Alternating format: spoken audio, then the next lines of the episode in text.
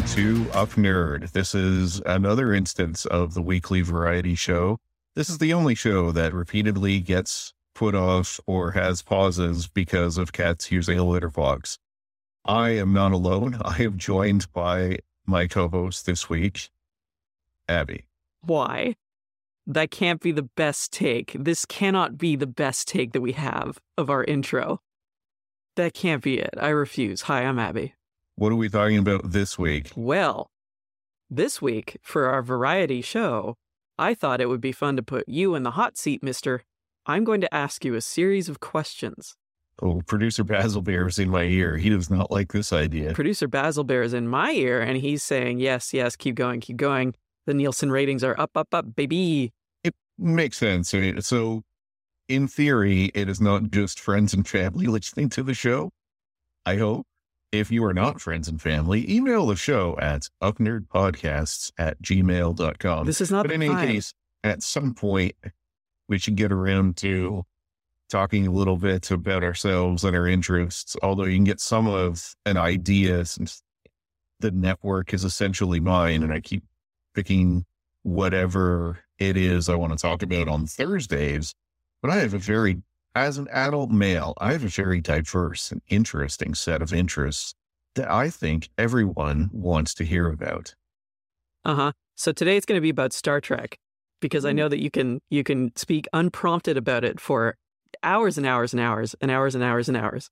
So, Uh-oh. Mister Mister the Uneven Flow, If that is your real name, is there a Mrs. the Uneven Flow? hmm not after this show. What's your favorite Star Trek episode? It's the tallest man you've ever seen. Sorry, You're in the hot really seat. You're in the way. hot seat now, baby. They're gonna come rapid fire at ya. I don't think I have one. If I had to name one, maybe from each series, uh, let's see. Original series, probably Devil in the Dark, because that encompasses everything I think Star Trek is about, which is embracing the unknown and that our differences are what makes us stronger versus pulling us apart. I'm gonna limit you to all answers. To Two. eight Star Trek shows. Two. I'm gonna limit you because you're right. There are like 18 million Star Trek episodes. I mean, you could just name all of Voyager. It's the best Star Trek. Yes, I am going to limit you. Here are the rules. You must answer truthfully. I will know. That's rule number one. Rule number two is I am going to limit you to just the original series, TOS, Kirk and Crew, and the next generation, Picard and Friends. So we're doing 80s and early to, sorry, 60s. And hey, what about the movies? No no movies. Mm. No, no movies. No movies. No movies. All right. You get every other podcast to talk about Star Trek the motion picture. I do not like Star Trek the motion. The only reason was that it came out I the tried. same year as it, it made sense. I tried, listeners.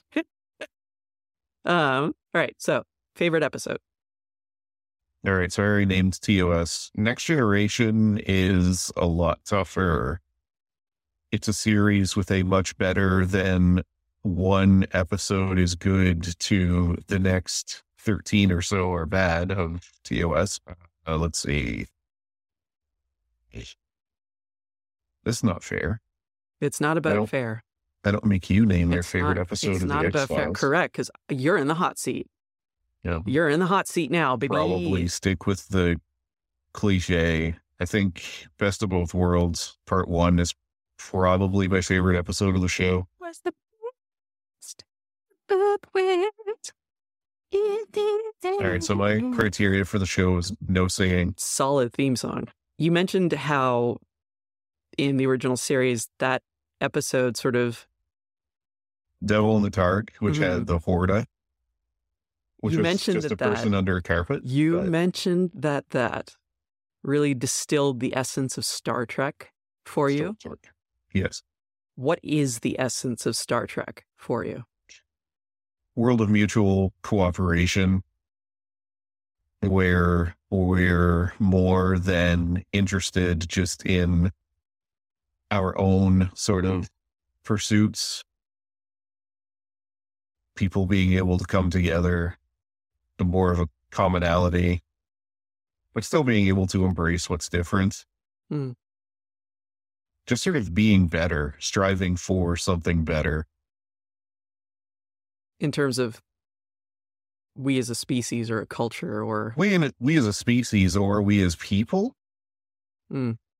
you know, we've I've mentioned it a few times. Like for example, one of my favorite Star Trek scenes in a, a very long time, or one of Uh-huh. my favorite Star Trek scenes, period, is from Lower Decks, where the s- chief security officer talks about how sometimes men, you know, security is involved in mental health of the crew. Sometimes it's not about phasering the bad guys.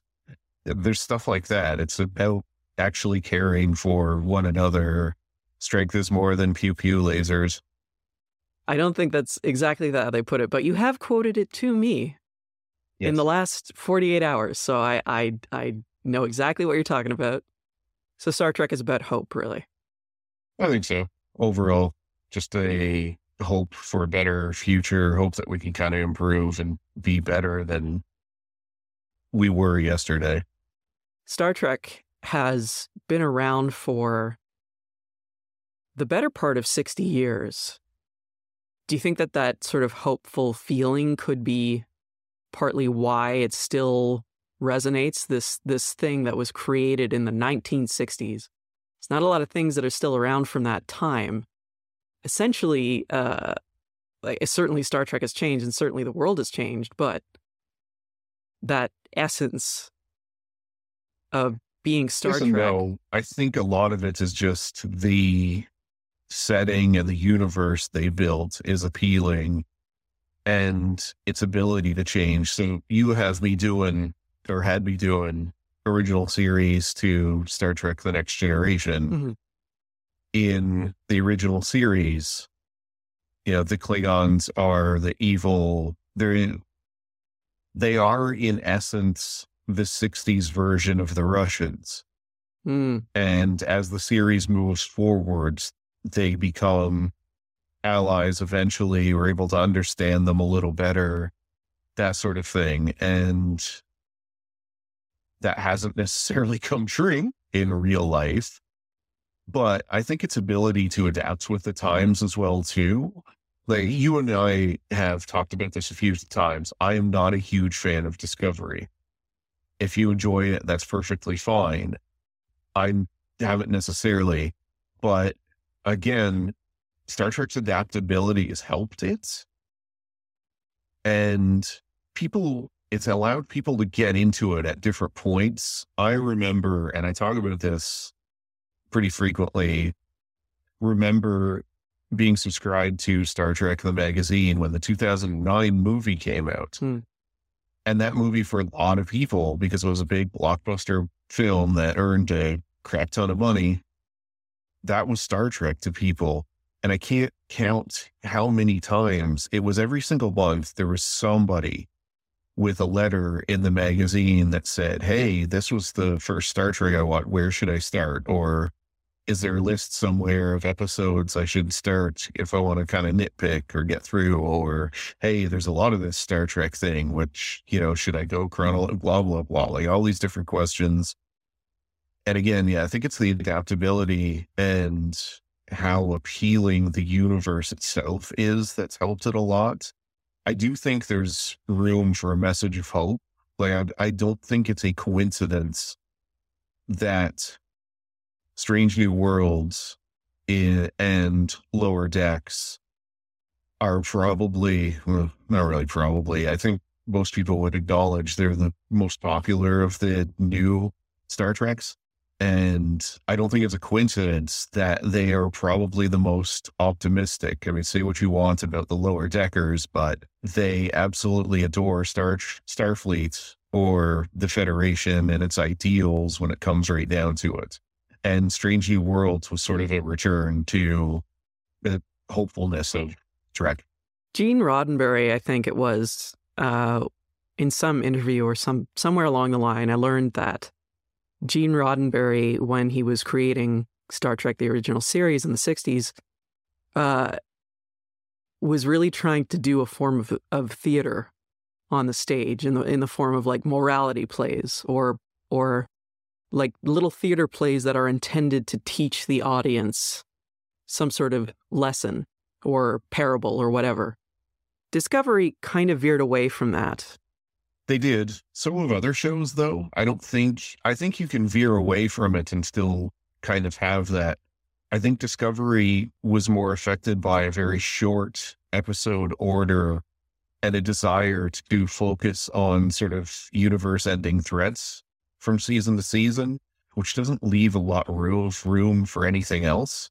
I would look at something like Deep Space Nine, which got an awful lot darker and started the Star Trek serialized storytelling, but they did it in a way that was questioning how far you would have to go to protect utopia. Hmm. It's the ideals of Star Trek and the Federation are fantastic, but what do you have to do to get there and to keep it sometimes? Was the question it asked. And because of that, it was able to get a lot darker, but it was still very much a morality play.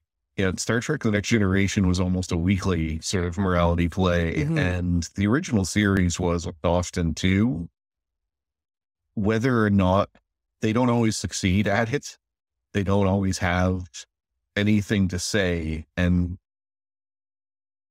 sometimes that's fine and it works out. Other times you get the drug planet. Yeah, we're always we're always kind of looking back too when we we get into these, you know, morality plays. It's it's the morality of the time. Right? So there's that great I think even people who don't necessarily watch a lot of Star Trek will probably know of the episode in the original series where it's it's a parable for racism as so many things are or were in the 60s and even now. Um, where there's uh, an alien race same species, except, you know, one guy's black on the right side and white on the left, and the other guy's black on the left side and white on the right. So One of them was played by Frank Gorshin, who was the Riddler in Batman. The original. right. Batman. you're right. You're right. In You're the 60s. Batman. You're right. I can see him in my head. In any case, yeah, uh, the original Star Trek not real subtle. Could you be subtle at that time? Television No, back no, then was not be, and- subtle. And unfortunately, I feel like now you can't be anymore either because there's there's so poor media literacy. I mentioned it on the Punisher episode. Well, the Punisher himself it is is an example of complete media literacy from the groups that have co-opted the Mm. Insignia. But also, I mentioned Paul Ryan's favorite band is Rage Against the Machine. Yeah, he's a real idiot. Um, no, no, no further questions, Your Honor. No, but I think that, you know, even TNG episodes that people adore and hold up, it's these great morality plays like Measure of a Man have such clunky dialogue at points. Guinan, you're talking about slavery. Yeah, thanks, Captain. Uh, could you spell it out a little slower for the people in the back? Sometimes the analogies are are pretty bad. Sometimes they haven't been handled well. And that's fine. I mean, science fiction, it's supposed to be the whole concept of science fiction was to kind of mirror our times and find a way to tell these morality plays, especially at a time like the 60s when you couldn't. Yeah, you. Yeah, that's that's the other thing too. Is that how do you talk about these things in a way that it is it is safe to talk about these very serious things, right? Um, one to be able to kind of you know get around some stuff with possibly censors or um, you know producers who don't want to sort of toe the line into into things um, like that TNG episode where Riker falls in love with, You're already, ha- yeah, I already knew which one you're going for. and that's why you're on the show. And that's why you're in the hot sheet, where Riker falls in love with uh, somebody who, in their culture, they do not have a gender. yes, Soren. Soren. It's felt Soren. Um, you you couldn't at the time possibly now but i was i'm going to go ahead and say that in the 80s reaganomics parents of america era you probably couldn't have like a non-alien character be that it had to be a character that was from a different place than a human being would be We Literally. talked about we just talked about Alien, which had Lambert, who was born male, Hmm. and I wonder if that panel in Aliens had been more readable to audiences sooner because you could see in theater or the higher sort of definitions, but obviously in 1980s VHS, you're not going to be reading the personnel files that appear on screen, even if they were intended to be read. Hmm. So, yeah, there's some of that. I think some are willing to sort of push it further than others. It's funny looking back at the original series in terms of what they would push for and what they wouldn't. There's the line from Captain Kirk that women can't be starship captains, Yeah. for example. Yeah. Which janeway has something to say about that the, yeah, it's amusing to me, and over the years too. I mean, the I by the way, I am in the credits for Star Trek Deep Space Nine. Uh, what we left behind the kickstarted that uh, documentary. documentary hmm yes, yes, that we watched. But in any case, the people who worked on that mentioned that they don't give themselves a passing grade in terms of they really feel like they didn't do nearly enough to advance a lot of the sort of the social topics that previous Star Treks liked to touch on or move towards. Well, but who does? Because you got to remember, right? In the '60s, there's still lead in the gasoline, right? There's there's Yeah. television is a whole new medium. Movies have been around for forty years or so. TV's still new. Yeah, but Deep Space Nine had more of a carte blanche to do things than even some of the other Star Trek shows did. They were kind of left alone for the most part, which was really good for them. And probably one of the reasons it turned out as good as it did. But they were kind of devoid of those, you know, network notes of, oh, you can't do this, or, oh, you're going to have Hmm. to change this, or they got kind of lucky with the timing and everything else, not to mention being one of the last treks to not be beholden to a network. Interesting. There have been periods, certainly, where there's just been no Star Trek on the air. You know, reruns are ever present, but where no new Star Trek is being made. And just AKA the worst years of my life. and in in speaking about it with you now, it makes me kind of wonder: is there always going to be a Star Trek? Not necessarily to to sort of perpetuate the very valuable intellectual property, but if there's going to be something like a science fiction sort of morality teacher, if you will, or or or you know what I mean? Like if we didn't have Star Star Trek right now, would there be a push to to bring it back? I know what you're saying. I think there Star Trek itself is probably always going to be around because I think the universe is very sort of permeable and there's a whole lot of undiscovered space out there for hmm. them to go through and have new adventures, that kind of thing. There's going to be lulls because the franchise kind of sank itself, backed itself into a corner with too much overexposure for a period of time. They're in danger of doing that now as well because there's just too many shows running at the same time, which I think is a mistake. But to be fair, the seasons are a lot shorter than they used to be. They used to be trying to crank out 26 episodes a year, Yeah. which is insane. I mean, TV used to just have 26, almost 30 episodes of a season, and now it's like 10. We do it like they do in Britain. we talked about this on top three, bottom three, uh, with Mike. Batman Beyond season two was 52 episodes. Yeah.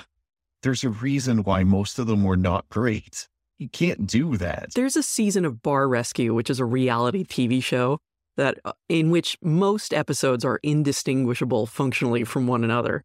That's like 82 episodes. You can do that when you're you're, you know, when it's relatively cheap to make an episode. I guess the other question is it's getting way more expensive to make Star Trek. It's getting way more expensive to make anything. Really, anything. Yeah, there's we talked we touched on this during the video game discussion that at some point there's a line where media just sort of crushes itself within it. Star Trek's in danger of that too, because a lot of these shows are expensive. There's a reason why Prodigy, I mean, Prodigy not the best example because of course it got canceled and picked up, but my hope is it's able to stick around longer because Prodigy and Lower Decks are the inexpensive treks. Those are both they the probably, animated ones, eh? Yes. Yeah. They probably have a longer lifespan than the others. Mm-hmm. Discovery's mm-hmm. ending after five years. I can't imagine Strange New Worlds is going to last a really long time. I know it's popular, but it's expensive. I want to. It's funny. I it's a variety episode, and and you're in the hot seat, and and I am in control. So we're going to pivot. Mystery Science Theater. Mystery Science Theater, when it started in the 80s was oh, you're going to talk about yeah yeah was just was just a, the little show that could it was just a guy and two robots in front of a green screen riffing at the camera and it was cheap and even when they had a little bit of money it still it still looked it still looked homemade and those are the best episodes of mystery science theater Cut to recently, I think it was 2023, Mystery Science Theater was uh, trying to kickstart or crowdfund for, I want to say it's season 13 or 14, the newest season. What were they looking for? I thought it was $14 million, but it might have just been $4 million to do a 10 episode season. And they didn't make it, which is unfortunate. But also, we've had this discussion before of I don't necessarily want a, a $4 million 10 episode series of Mystery Science Theater. I kind of want the charm of trying to do it on a shoestring budget and seeing what you come up with. Yeah, the, there's a long form discussion to be had on that too. And we've touched on a bit of it in terms of when we were talking about Alien, they had to do, they had to use models and stuff like that. And, and dude in a suit because at the time it was prohibitively expensive to do CGI. Yeah, it's 1979. I mean, it's... yeah. Un- unfortunately, things have changed, and now it's the opposite. But I feel like they were better for so Star Trek. Mm-hmm. Getting back to that, the mm-hmm. original series, Devil in the Dark. The Horta was a dude under a carpet. Yep. They managed to do so much with so very little. Or you watch a lot of the old Doctor Who, and yes, I mean, a lot of it looks hokey, but there was something to be said for being able to use your imagination with mm-hmm. things. And there's there's a charm to it that I feel like modern Star Trek as it get like you look at the the um, the bridge, if you will, and it's always kind of bugged me, but you look at the bridge from something like Star Trek Next Generation, and it, it's it's a physical set, you know, and it looks like pretty utilitarian. It looks cheap compared to, say, Strange New Worlds, certainly Discovery, where everything has a lens flare and everything is lit as if it were a movie. But like we don't we don't we don't need that necessarily we well part of that is being in the we HD just need age. TV. Yeah, well, that's the we're other about, thing too. We're about to get to X Files mm. on Monday on top three, bottom 3 mm-hmm. but we're about to do X Files on Monday. Looking back at how the sets and everything else was constructed, it just you couldn't see anything, or at least the belief was, oh, they're never going to see this. So there's no reason for it to be expensive or for it to look great or anything like that you're right. You sort of lose something at the same time with it. But, you know, the technology's sort of improved. And so the feeling or the belief is that no, we, everything's got to look got to look great. It has to look sleek and futuristic, but that used to mean that it it looked different, that it had a different design ethos. You know, they wear uniforms that are are weird colors and they're cut in weird ways and and things like that. And the you know, the bridge is just a console and the thing. It didn't mean that we had to have like Unreal 5 engine real time graphics processing. Never said all that though, I will disagree with you on Strange New Worlds. I think they straddle the line between the sort of Apple Store ish Mm. bridge in the J.J. Abrams movies to the original series. Everything's a beep beep console with switches and everything. I feel like they they straddle that line really well. Yeah, I think that was also in in response to some of the stuff that Discovery was doing. Oh, it hundred percent was. It Yeah. that was deliberate. There is a difference between as well between how you see the Enterprise bridge in Discovery compared to when it appears in Strange New Worlds. Hmm. So So that's interesting. It's gonna it's it's so strange to me to to look back at this, you know, the little show that could. What did the the original series had three seasons? three seasons, yeah. and three seasons. Technically, I mean, it was canceled after two. Yeah.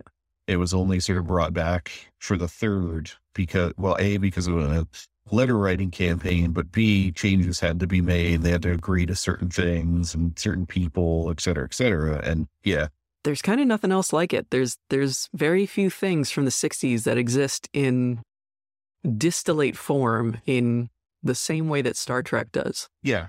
And not to mention that, but there's so much stuff from the 60s that is essentially lost media, or it's never going to be, I don't want to say retouched, but it's never going to be preserved in a way to, at least not until we get to AI doing re rendering of shows, but it's not going to be touched up. So I mentioned the original series has been redone and remade a number of times for newer television, that kind of thing. And I'm not just saying the effects, they could have left that. So, I mean, your mileage may vary. I'm fine with them making slightly updated effects, but some people really hate it. I think it eh, doesn't really bother me one way or another. It's still going to look dated after a certain amount of time. So, I think I think that's also very human too, because you know you you look at these sort of shot by shot comparisons, and the ones that they,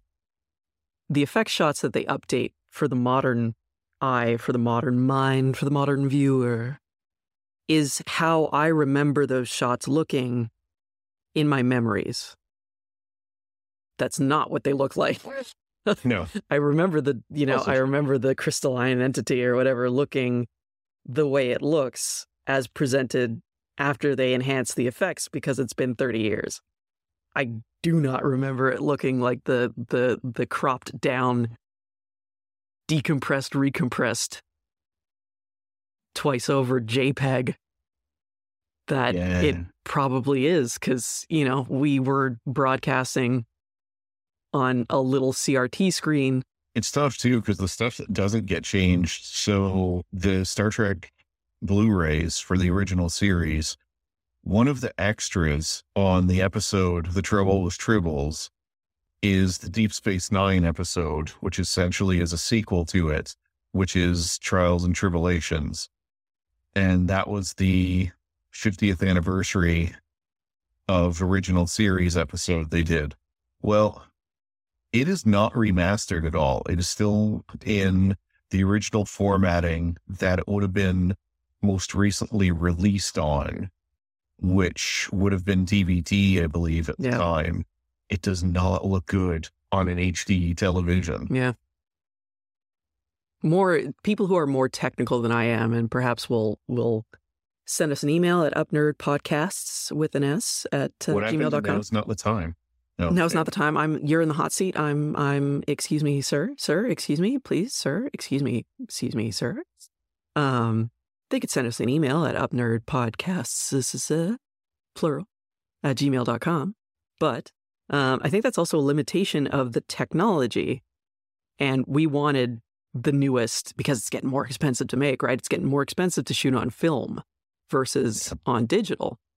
So we have anything that was shot on film, we can blow up to like 10,000 times. It's the resolution is the resolution of the silver particles in the actual 16 film. times the resolution of the original Sir, sir, Oblivion. sir, Sorry. sir, sir, sir, hot seat. Hot seat. Um, versus digital, which is by the time Deep Space Nine and Voyager are coming along, it's significantly cheaper. Looks just fine for uh, you know, the technology that we have at the time, but not super future proof. Um, very interesting. I have two more questions. They are related. And then uh, I think we'll I think we'll get you out of the hot seat Number one. Get you out of those hot pants. Does this dress make me look fat? Um, two related questions.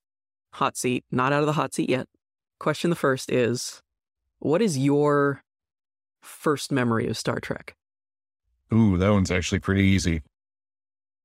So, oh wait, I'm not allowed to mention the movie. No, just kidding. So, my first memory, I had seen episodes of Star Trek: The Next Generation as it aired, as in initially in '87 or so, and so I would have been, yeah, seven years old at that point, six or seven.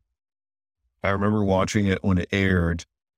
It didn't click with me too much until I do remember extremely vividly going to a theater in 1991 and seeing Star Trek VI The Undiscovered Country Hmm.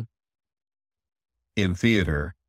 And it stuck with me. And that was the first time, I think maybe at the time I had a thing for detective stories and it was kind of a whodunit in space. Hmm. I also think in a lot of ways I was I don't I was just enthralled with it. I think too it sort of proved a lot mm-hmm. of Star Trek's versatility. I mentioned before, or well, you mentioned too, that frequently it can be a morality play. It can kind of be anything. They can do mysteries. They can do one of the things I've loved about Strange New Worlds is whether you enjoy them or not, they've taken some swings and missed. But one of the things I like about Strange New World and Lower Decks actually is mm-hmm. they're willing to take chances and try different things. They Yeah, lead what a if- musical. What if there was an episode that just made everybody sing? What if there was an episode that just made everybody think they were in, in olden fantasy times? Yeah, like that stuff to me is fun. Yeah. The fact that you can play with the genre and bounce around, I think, is another sign of its versatility. And it's interesting that they've created characters. Sorry, it's good that they've created characters that are interesting and you want to see how they are in these different situations or what happens to them in these different situations. And it's been really well done. I mean, how would Star Trek work if it was a lovingly made comedy? And that's lower decks. And it works really well, turns out.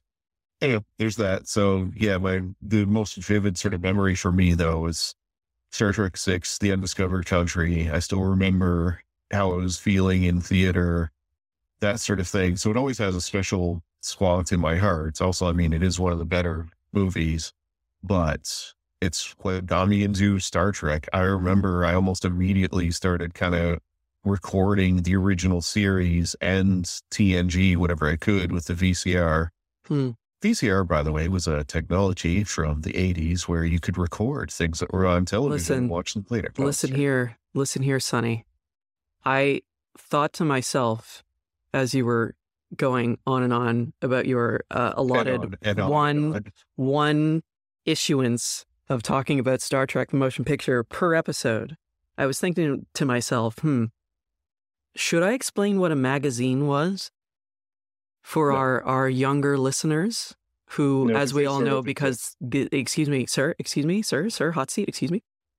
As we all know, this is the greatest podcast of all time and this will be in the archives and it will be a reference point for humanity as we are in this time period to future generations. So, should I, as a service to those future generations, simply explain what a magazine was?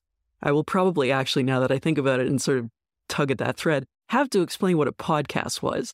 and why I'm looking at a, a, a little a little picture of myself just bounce up and down on the screen as I talk because we have to make content and we have to make sure that content gets out. Hey, second question. So that was your sort of inciting incident, your first hook into Star Trek. What do you think an 11 year old today, what do you think that hook is going to be for them?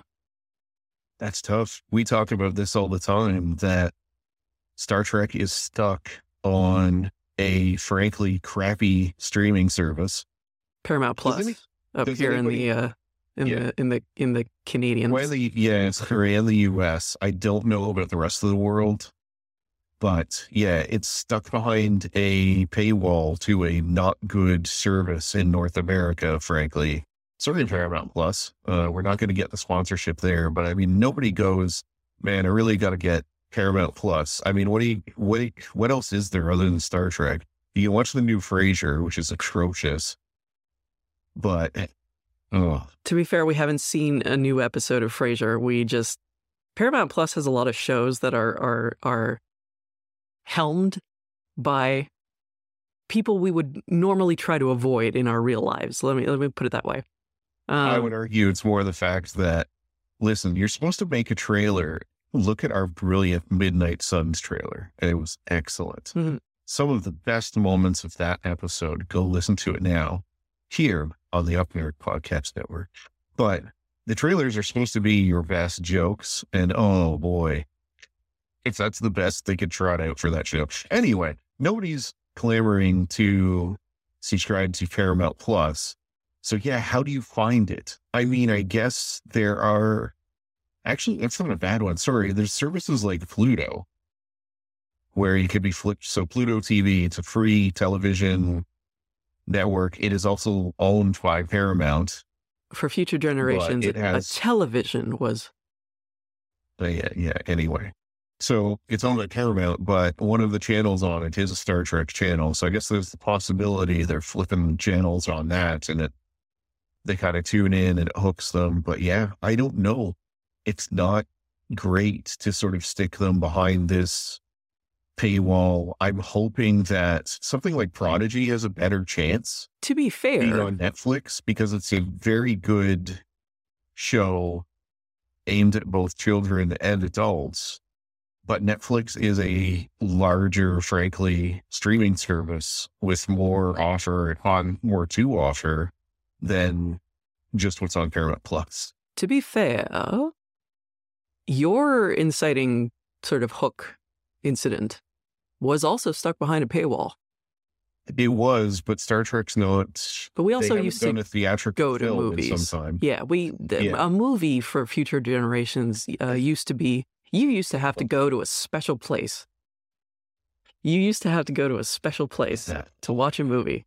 Um, yeah, man, who know? You know, maybe it's it's one of those things where the parents need want something safe for kids to watch. Toss on Star Trek, or maybe they're flipping through the free channels on Pluto TV and they come across this. I mean, it's all the things that are on there are good episodes, but they are older in order, so episodes. it's very random. Well, yes, but it's also just the original series from the 60s and it's also just the next TNG. generation. For now, they do if they uh, they did announce the addition of Deep Space Nine and Voyager. Right, but, But, that's again, you could be does that there- excite somebody in the modern age? It might. I think there are hooks. There's the possibility of hooks there. You know, you, you you're flipping through, you see something that could be of interest, or you go like, "Oh, I've heard of this," or something like that. I think it's a it's better than hoping that somebody by accident clicks on your. Somebody goes, "Man, I've subscribed to Paramount Plus for two years. I've Mm. watched one show on it. I'm just going to randomly click on the first thing that pops up." Yeah, it's uh what a weird what a weird time we're in. What a strange strange New world this is. And I think that's going to do it for all of us here in Radioland. I have been Abby, uh, world's greatest podcaster, world's greatest podcast host. uh, in the hot seat. Pew pew pew pew pew pew. Today Where can has people been. find Up Nerd Podcast? if you would give me just one moment, please.